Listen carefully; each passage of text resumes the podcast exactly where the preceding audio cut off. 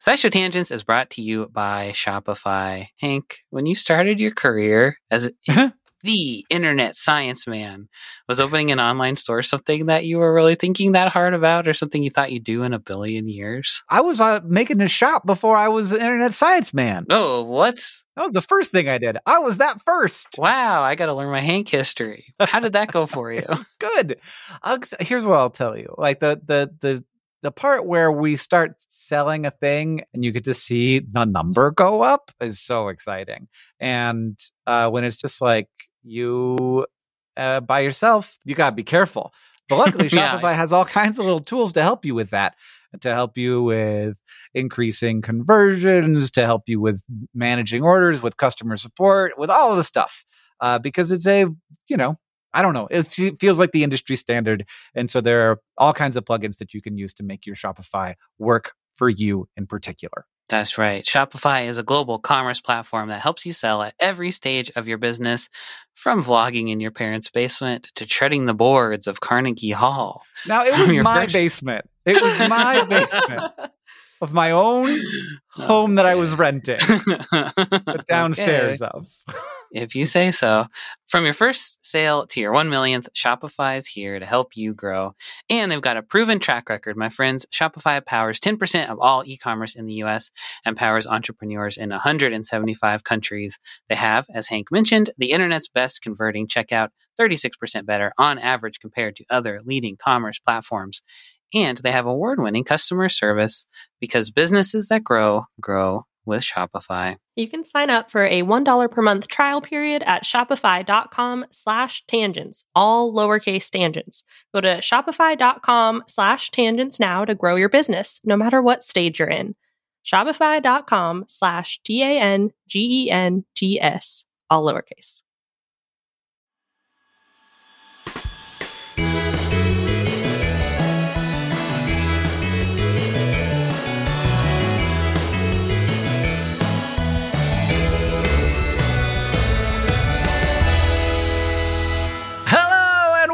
SciShow Tangents, the lightly competitive knowledge showcase starring some of the geniuses that make the YouTube series SciShow happen. This week, as always, I'm joined by Stefan Chin. Hey, Stefan, have you ever climbed a tree? I'm not a big fan of heights. Mm-hmm. I like, you know, I've climbed a tree, but not like, you know, in a very safe manner. How tall have you gone? I could probably have hung from the branch and still touched the ground at my adult height. I don't know if I was at my adult height at that point. I'm not a climber, you know?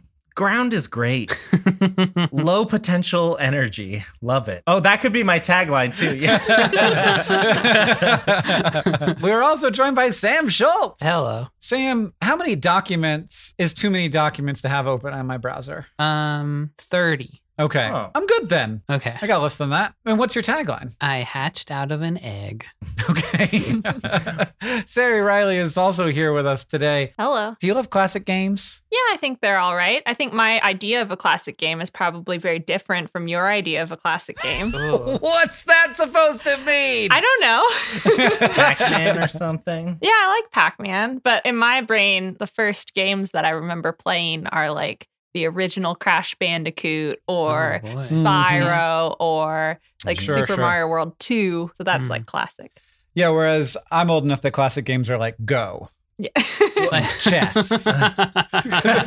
What's your tagline? Subtly beanie. Good. And my name is Hank Green. My tagline is pectoral fan. Oh. All right. Every week here on SciShow Tangents, we get together to try to one up, amaze, and delight each other with facts about the world. We're playing for glory, but we're also keeping score and awarding Sam bucks from week to week. We do everything we can to stay on topic, but we're not always great at that. So if the rest of the team deems the tangent unworthy, we will force you to give up one of your Sam bucks. So tangent with care. Now, as always, we're going to introduce this week's topic with the traditional science poem.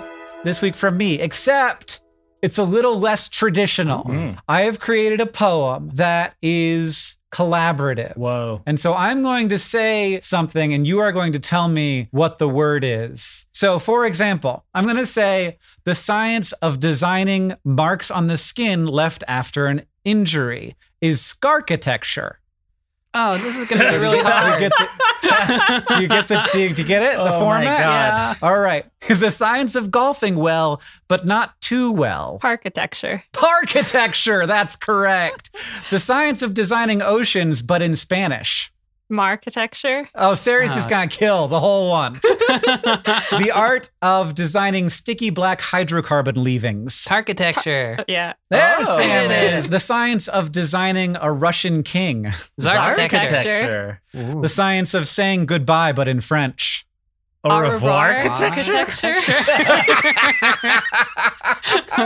the science of designing six-stringed musical instruments. Guitar architecture. Ooh, Ooh. that's fun to say. the art and science of designing giant balls of hydrogen and helium undergoing fusion reactions. Star Star architecture. architecture. The science of designing fish eggs. Architecture. No, caviar architecture. All right, the last two are the hardest ones. The Oh. art and science of designing the Asian nation between Thailand and Bangladesh. Myanmar architecture. and finally, the science of designing overly waxed structured mustaches. Wait, wait. Handlebar architecture. Yeah. Good job, Sam. The topic for today's episode of SciShow Tangents is architecture, which is the art and science of designing buildings. Ceri, what is architecture? Well, it's the art or science of designing buildings and other physical structures. Okay. I guess other physical structures does make it seem kind of like architecture is anything, because other physical structures includes all objects. Yeah. I don't know where the lines are between architecture and engineering. I feel like they Mhm. overlap in a lot of places. Right. if you are not meant to go inside the thing as a human, Now, if it's just like a thing that people, it's just like an object, a statue, yeah, like a really big one. Can you go inside the St. Louis Arch? No. Right? yeah, there's probably some kind of door in there to do something. You're probably not supposed to go in there if you don't work for the arch, though. I don't know. Uh, to me, it feels. It feels like architecture should be a thing that people are designed to go inside of. Hmm. Or even no, not not necessarily live in because like a subway station is architecture, but a subway Yeah. tunnel isn't. It has to be architecture. Someone built it with a design in Yeah. mind and a function in mind. That feels like it's right. architecture. So, like, designing a car is not architecture, though. That is engineering, right? Right. Okay. a, a car is not a structure though. but Like some of them like are. what about a. Winnebago? I really hope Roman Mars does not listen to this podcast. I'd be very embarrassed. Well, I'd like to see him try to answer all of our questions. I bet he couldn't do it. Yeah, I actually interviewed him for his book release, and I was like, "So where's the line between engineering, design, and art?" And he was like, "I don't know." so, so I think that we're I think that we're good knowing that this is definitely going to be one of the fuzzier ones out there. Yeah. But Yeah. We have a vague idea of what architecture is, but I do not know where this word comes from because Mhm. among all of my parkitecture, sharkitecture, I didn't do sharkitecture. That would be great. Uh, I didn't actually look up what where this word comes from. So it comes from the Greek architecton, which means a master builder or a director of works. Oh, Hmm. okay. From the two parts, arch or archy, which means chief. I guess that makes sense. hmm It's like chief or Mhm. principal. Like the arch nemesis. hmm Mm. And then tecton means builder or carpenter. Mm-hmm. And that traces back to the Proto Indo European root tex, which means to weave or to fabricate. Wow. So technology comes from weaving. Yep. That's amazing. I mean, that makes Mm. sense. Weaving is a very important technology. All right. And now that means it is time for. One of our panelists has prepared three science facts for our education and enjoyment, but only one of them is real. The rest of us have to figure out either by deduction or wild guess which is the true fact. If we do, we get a Sambuck. If we're tricked, then Stefan, who is our presenter this week, will get the Sambuck. You can play at home at twitter.com slash scishow where we will have a Twitter poll up where you can choose the fact that you think is the true one. Stefan, what are your facts? All right, so these are three climate friendly architectural innovations inspired by nature or directly using nature to make some greener buildings. Number one, automated blinds inspired by the way pine cones open and close their scales in response to humidity Hmm. to cut down on climate control costs for buildings. Number two, a wallpaper with algae filled channels that treats wastewater from the building. What? And since the algae are bioluminescent, it can also be a source of some light or be shaped into some aesthetically pleasing glowing designs. But there's poopy in the wall. Number three, bricks that are infused with a bacteria that generate electricity by pulling moisture out of the air. Whoa. You could build a house using these, and each wall would produce enough power to charge a phone. okay. So these are three kinds of uh, nature inspired, efficient architectural features. So, number one, we've got automated blinds inspired by pine cones to cut down on climate control costs. Number two, algae filled wallpaper that treats wastewater and also glows. Or three, bacteria infused bricks that generate electricity by pulling moisture out of the air. Is there poop in the walls? Yeah. Well, yes, technically there's poop in the walls, but like some wastewater is just from like the shower and washing machine. And stuff. Yeah, Right. that's what we call gray water. Yeah, gray water. I mean, I like the idea of glowing bacteria in my walls a little bit, yeah. but I like the idea of poop in my walls not at all. yeah, would the wall be squishy? What's going on with these walls? I don't believe It seems like too much is going on in these walls. Yeah. They'd be constantly moist. They would be glowing. well, hopefully the, the moisture is all contained within the wall. Yeah, well. Automated blinds inspired by pine cones. So, do they respond to humidity or did the pine cones just respond to humidity? I believe they both respond to humidity. Oh, Hmm. okay. And do they look like pine cones or do they just look like blinds? They don't look like pine cones. Uh. It's no fun at all. They look more like blinds. yeah, I mean, that seems perfectly, but it almost seems like, I mean, that's what, if this is the moment you automate blinds, you're like, we should have those closed when it gets hot. So that there's, it's not hot inside the building. what does moisture have to do with anything, though? I don't know how, what humid, like if it's outside humidity or inside humidity, but in general, you don't want the inside humidity changing that much. So oh, sure. there shouldn't be that big of a difference for it to respond to. Hmm. Pine cones, I think, do open and close based on humidity. And then I don't know how bricks would generate electricity by pulling moisture out of the air. Though I do hear about stuff like this, but there's no like energy, like just energy, like water going into a brick. I don't think that there's like actual energy being produced that way. So there'd have to be like some other way that the bacteria are producing the energy. oh yeah, there are definitely bacteria that can generate electricity. I've learned about those before. I don't I don't remember what they used to generate it though, but it was like as some sort of metabolic process, Mhm. they like spat out electrical energy. I'm gonna go. I'm just gonna. I'm gonna go simple and go with the blinds. I'm going to go with the bacteria brick. I'm also going to go with the bacteria brick. And you can vote now at twitter.com slash scishow tangents before Stefan says it. What is it? it's the blinds. Hey. Well, well. I thought Uh, moisture was you screwing up the lie when you said they responded to moisture. Oh but- no, no. So th- that is how the pine cones do it. They have two different. It's lignin and cellulose. I think they have in different orientations. Uh, I think at the base of their little scales, and then when it's humid and rainy out, the cellulose cells will swell up, and it causes the little scales to close in, so it Mm. protects the seeds.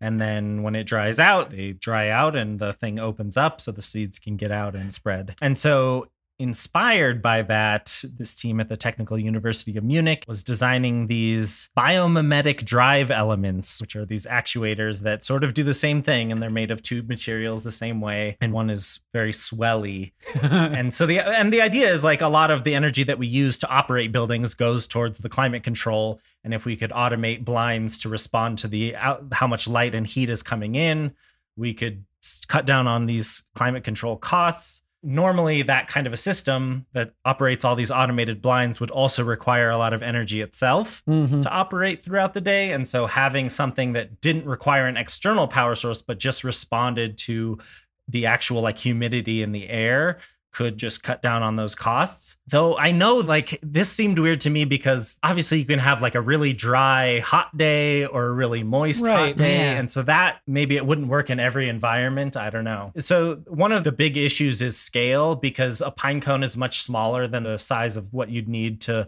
maneuver these blinds. Mhm. And so if you had these blinds, it, for it to absorb enough moisture from the air, it would take hours. By that point, like the, the weather's changed and like, or the light levels changed. And so it like kind of uses, it defeats the whole purpose of responding to the environment. And they have ideas for fixing that, which I didn't understand, but they mentioned that they could also just use a like hydrogel as the swelling material so that it more readily absorb water. So it does seem like it's based off of humidity. Was there any truth behind the other one, Stefan? Uh, yeah, so the algae one was not a wallpaper, uh, and it doesn't treat what wastewater. What a terrible idea you had.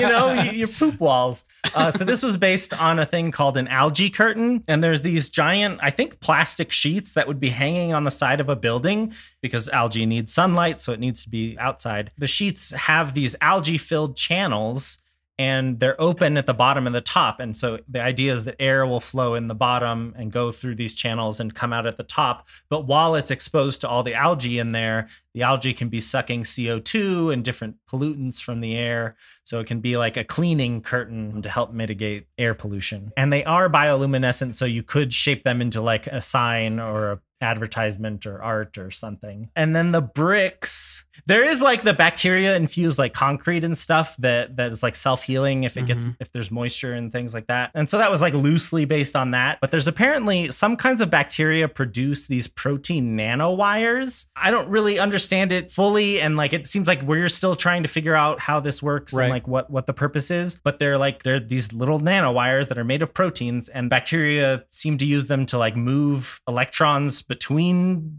different bacteria across like thick biofilms and things. And so if you take those wires and you form them into a film and one side is exposed to air, the droplets of moisture in the air can end up dissociating into ions, which causes charge to build up on one side of the film. Hmm. And so you get this gradient and the electrons start flowing. And yeah, they I mean they pointed out like the way that hydrovoltaic devices like this work is still kind of a mystery, but it does seem to work and if they link 17 of their devices together, they could power a cell phone. Hmm. But it's not like you're not going to build your house out of that kind of a thing. Right. I feel like people talk about these kind of architectural things all the time, but do they ever actually happen? Or am I just not paying attention? Are yeah, I mean, I think first of all, like we don't see that much like innovative architecture in Montana, so like Yeah, we don't see true. a lot of it like sort of firsthand. And so I bet I bet there is a lot. But the second thing that I have heard about sort of the world of building materials is that people are very risk averse. Like they want to know that this is a thing that's going to last 50 years. That makes sense. and when it's something new, it, you don't know that. And so, especially when it comes to actual building materials, you don't want to build your Mhm. building out of something that might be less strong 50 years from now than you think it will be Right. because buildings are built pretty specifically to stay up. That's very important. Yeah. Next up, we're going to take a short break and then it will be time for the fact off.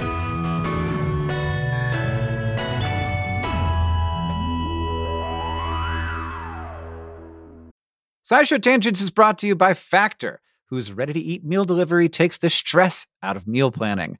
Stress is stressful. I don't like it. Life just goes and goes and it doesn't ever stop going. There's always something else to do. And one of those things is a very important thing called eating dinner. To eat dinner, one must pick out what they want to eat and then go to the grocery store and then buy the stuff and then chop the stuff and uh, do other things to the stuff. You have to heat the stuff and put it in water. And then afterwards, you have to take the things that you heated it in and they're gross and you have to make them clean again. Meanwhile, life is still happening that all, all that's building up around you. Um, this is terrifying. I'm so, I never want to cook again.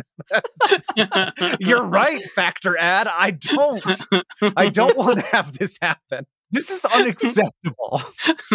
sometimes uh parentheses all the time uh you just don't have the time or the energy for meal planning on top of everything else going on in your life so thankfully factor is here to help factor's two minute meals are your secret weapon come mealtime you can get Mhm. chef crafted meals that are better for you and better tasting than takeout delivered right to your door ready to heat and ready to eat. No prep, no mess, no sink full of dishes, no stress. We're kicking stress out the door in 2024, and I certainly hope that's true for me.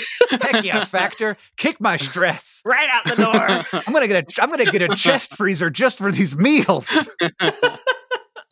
Well, you're going to need one because they have over 35 meals to choose from, flexible ordering options, add ons, smoothies. Factor offers all sorts of fast, simple solutions when you're too busy to cook. Banish your stress, even if it's just for like one hour while you're eating dinner. Head to factormeals.com slash tangents50 and use code tangents50 to get 50% off.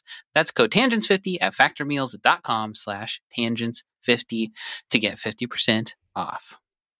SciShow Tangents is brought to you by Rocket Money. If I asked you how many subscription services you had, you think you could name them all? And before you just start naming streaming apps, remember that basically everything has a subscription these days video games, dating apps, food delivery apps. It's a subscription service world. We're just living in it. And with all of these subscriptions, it can feel like money is just flying out of your account, and that, frankly, sucks. But Rocket Money can help. Rocket Money is a personal finance app that finds and cancels your unwanted subscriptions, monitors your spending, and helps lower your bills. Rocket Money can help you negotiate to lower some bills for you by up to 20%. Rocket Money has over 5 million users and has helped save its members an average of $720 a year, with over 500 million in total canceled subscriptions. Escape from the planet of the subscription services and stop wasting money on things you don't use. Cancel unwanted subscriptions by going to rocketmoney.com slash tangents. That's rocketmoney.com slash tangents. rocketmoney.com slash T-A-N-G-E-N-T-S.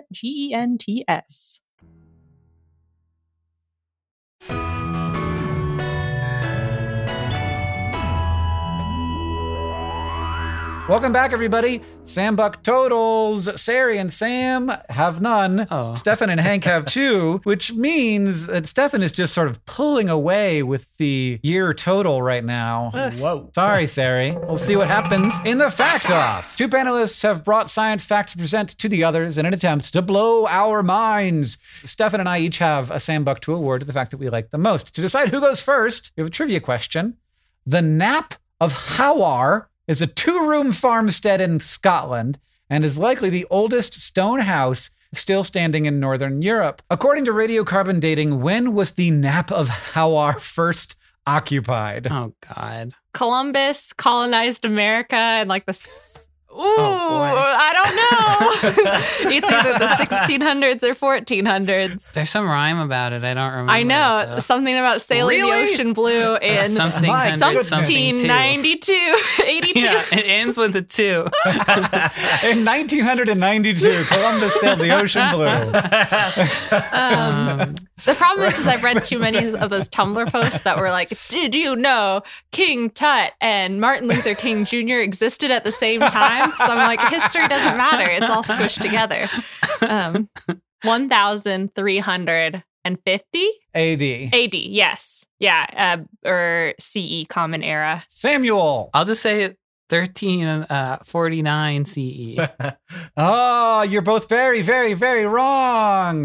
3700 BCE. That was going to be my next guess. Yeah, so- Stonehenge is from uh, 3000 BCE, I think. That would have around been a good reference point to know had I known Yes. anything about Stonehenge other than the fact that it's a circle of rocks. Sam, uh, congrats. You get to choose what happens now. I think I want Sari to go first. Okay. With that embarrassing failure of a guess about human history, good thing that I focused on architectural marvels in the animal kingdom. So we usually think of a cool architecture phenomenon or like or construction as being extremely detailed or precise or functional or like grand, like all those opera houses. So I would argue that the precise combs in beehives and wasp nests that form structure, food storage, or little growth pods for larvae are basically a feat of architecture, especially because inside the nest where they're building, it's dark. So they can't really see what they're doing as they're like mushing around their materials, their building materials. And in 2001, researchers took a really close, like electron microscope level look at the cells in the nest of the oriental hornet that are housing worker larvae and found what could be a tiny tool that helps them. There is a less than 100 micrometer long crystal at the bottom, top, or center, depending on the orientation of each cell. Glued there by hornet saliva. And these crystals are similar to ilmenite, which is an iron titanium oxide. That's a pretty common mineral in small quantities around the world and in lunar rocks. And so, hypothetically, the researchers say, like around the universe, it's pretty common. It's a weakly magnetic material and heavier than the paper of the wasp's nest. So, when they stick it there, it'll hang down and be affected by gravity in a different way. Or if they rattle the nest, it'll be affected differently. So, it's possible that the hornets either find these in the dirt or excrete these crystals to help act like little levels and guide them as they build their nests, allowing them to understand the orientation of their nest relative to Earth's gravity, which is something that we knew about them but didn't know how they achieved. Mm. And I don't think we've discovered any other structural tools like this in other Hymenoptera nest building species, but maybe they have other tricks. And I just like the idea of little wasp architects having all these tools that we have no idea they're using to make these perfect structures. And we're just like, eh, they got it in them. It's it's like instinct. Yeah. And there's probably a lot more science than we think involved in crafting these structures. So they have to go out and find these things? Yeah, that's the thing. We don't know if they search for them, but it seems like you'd be able to figure that out. I don't think anyone has ever seen them like forage for them necessarily. And they've said that it seems like they have the metals inside them to be able to excrete it, but we haven't seen them excrete it either. Ah. Hmm. So it's just like we know it's the composition of this crystal, and we know that it's Okay. stuck to the top of every cell with what we think is wasp saliva because there's some carbon involved. How big are these things? Very, very small. So, cell in a wasp nest is like a centimeter across, maybe in diameter, maybe even or slightly smaller than that. The crystal is less than 100 micrometers across. Uh, Sam, what do you have for us? Hey, when you think of animals that build homes together, you probably think of ants, bees, beavers, humans, etc. Mhm. Well, get ready to add a new, much more wet animal to that list. Neolamprologus obscurus are two inch-ish long zebra-striped fish that live in a single lake, Lake Tanganyika in Zambia. They live at the bottom of the lake and they dig themselves little burrows under rocks. And while these fish can and occasionally do live solitary lives, excavating and maintaining their own burrows, many of them live in a way that is decidedly unfish like.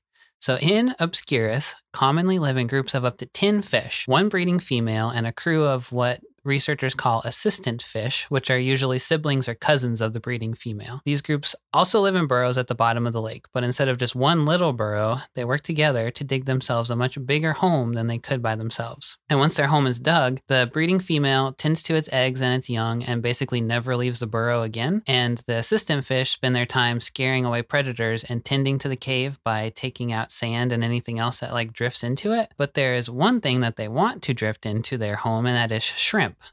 So, shrimp in the lake, like I talked about in the ghost episode, they feed at night in the rest of the lake. And then at night, they all swim down to the bottom of the lake and hide in the rocks. Uh, and if they happen to hide in a crevice dug by an in obscurus, they become a free and easy meal. So, research performed in 2018 found that, much like social spiders that weave webs together to catch more and bigger prey, in obscurus groups with more helpers and bigger burrows end up having more shrimp wander into their homes, meaning more food for everybody, even though researchers found evidence that the breeding female and her children probably eat most of the food.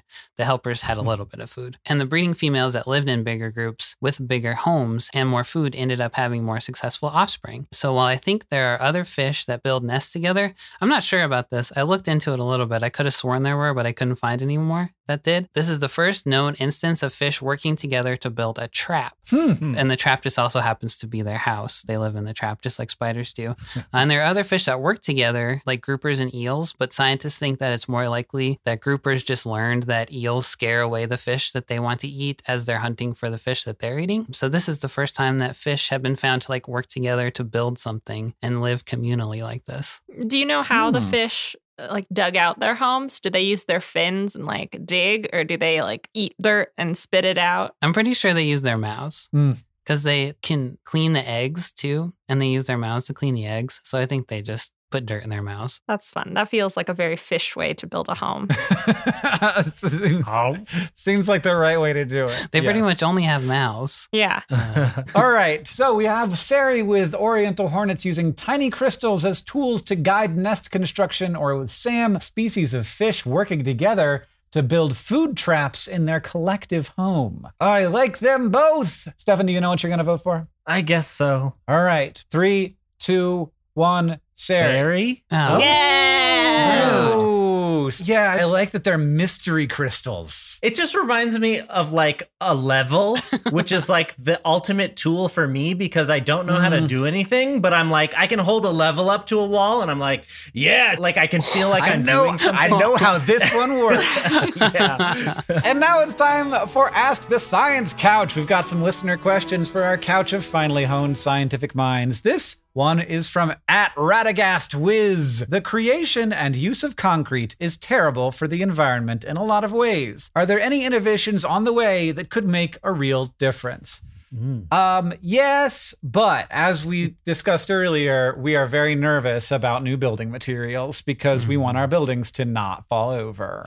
Why is it bad for the environment? So it is mostly because of the way that the materials for concrete are harvested Hmm. and the way that they're processed. So usually, if we look at a sidewalk, people use the terms cement and concrete interchangeably, but it's concrete uh, is the material that is actually used, and cement is a part of concrete. So cement is made of calcium and silica rich materials like limestone or clay, and it's like a binding agent, but on its own, it's not super sturdy. And so then when you add in gravel and other things, to make it goopier and more structurally stable, that's concrete. But as hmm. you do that, a lot of like dust gets mixed up and that can like cause respiratory problems. It requires quarrying, which causes airborne pollution. It needs a lot of energy. You need a lot of equipment to do like harvest the minerals. And so concrete is the most widely used man made material in the world. And it is responsible for, according to several sites,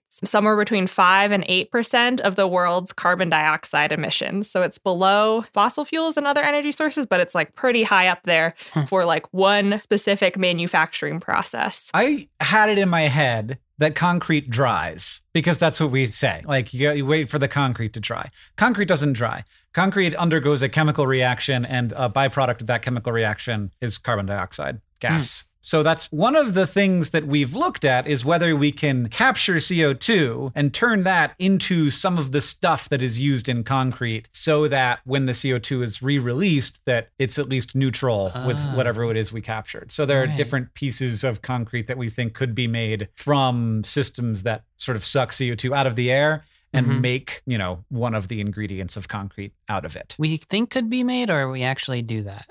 People have done it, but Okay. is it as good as concrete Right. is? Because Uh-huh. this is one thing that until you ask the question, you do not realize the different ingredients that go into concrete are very different from place to place and they make different qualities of concrete. Hmm. Different kinds, different looks, different feels, different strengths. So you have to have like really specific ingredients if you want really specific outcomes. So, in addition to the idea of trying to make it more carbon neutral in the emissions, I think people are also experimenting with different waste products and mixing those into concrete, but still running into those same problems of like, what are the properties of this material relative to others? So, there's things Mhm. like ashcrete, which is using powder that is a byproduct of burning coal and, and mixing that into concrete, or timbercrete, which is mixing sawdust and concrete together basically all the puns on architecture that Hank did at the beginning of the episode, you can do with concrete too. You just say like nouncrete, and then that's a new type of concrete, and you've invented it. Mhm. People Crete. Oh no, don't invent that one. Soylent Crete. if you want to ask your questions to the Science Couch, follow us on Twitter at SciShow Tangents, where we'll tweet out topics for upcoming episodes every week. Thank you to at Bandit Makers Art, at Mini Marker 3, and everybody else who tweeted us your questions for this episode. Final scores! It's a three-way tie, which means that Ceri and Stefan are still very close together. Ceri is just two points behind Stefan, and I am now not in last! Whoa. If you like this show and you want to help us out, it's easy to do that. You can leave us a review wherever you listen. It's super helpful and it helps us know what you like about the show. Second, if you want to show your love for SciShow tangents, just tell, people about us. If you like goofy science stuff and poetry, which I assume you do since you're listening to SciShow tangents, at dftba.com slash SciShow, you can find our brand new SciShow magnetic poetry set. It's full of sciency words curated by the whole SciShow team. Words like mitochondria and supermassive and quantum quantum, and it even contains some classic Tangents goofs like butt is legs. Thank you for joining us. I've been Hank Green. I've been Ceri Riley. I've been Stefan Chin. And I've been Sam Schultz. SciShow Tangents is a co-production of Complexly and the wonderful team at WNYC Studios. It's created by all of us and produced by Caitlin Hoffmeister and Sam Schultz, who edits a lot of these episodes along with Haruka Matsushima. Our social media organizer is Paolo Garcia Prieto. Our editorial assistant is Deboki Chakravarti. Our sound design is by Joseph Tuna Medina, and we couldn't make any of this without our patrons on Patreon. Thank you, and remember, the mind is not a vessel to be filled, but a fire to be lighted.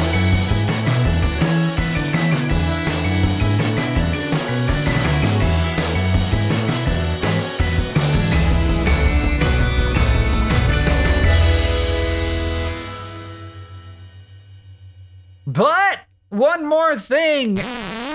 In August, an architecture firm in Japan installed a new type of public restroom in two parks.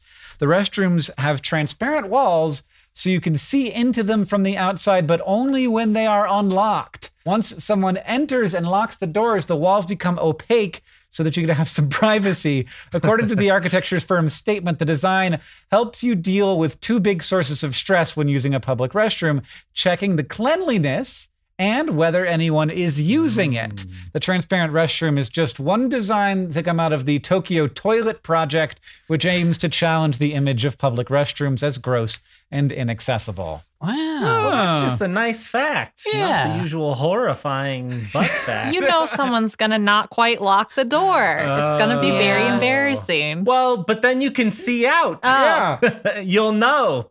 You know if you did it right. Yeah, I do like the idea that I know what I'm getting into from because I, I do not like to walk into a bathroom and be surprised. Sure. Yeah, yeah. Yeah. Uh,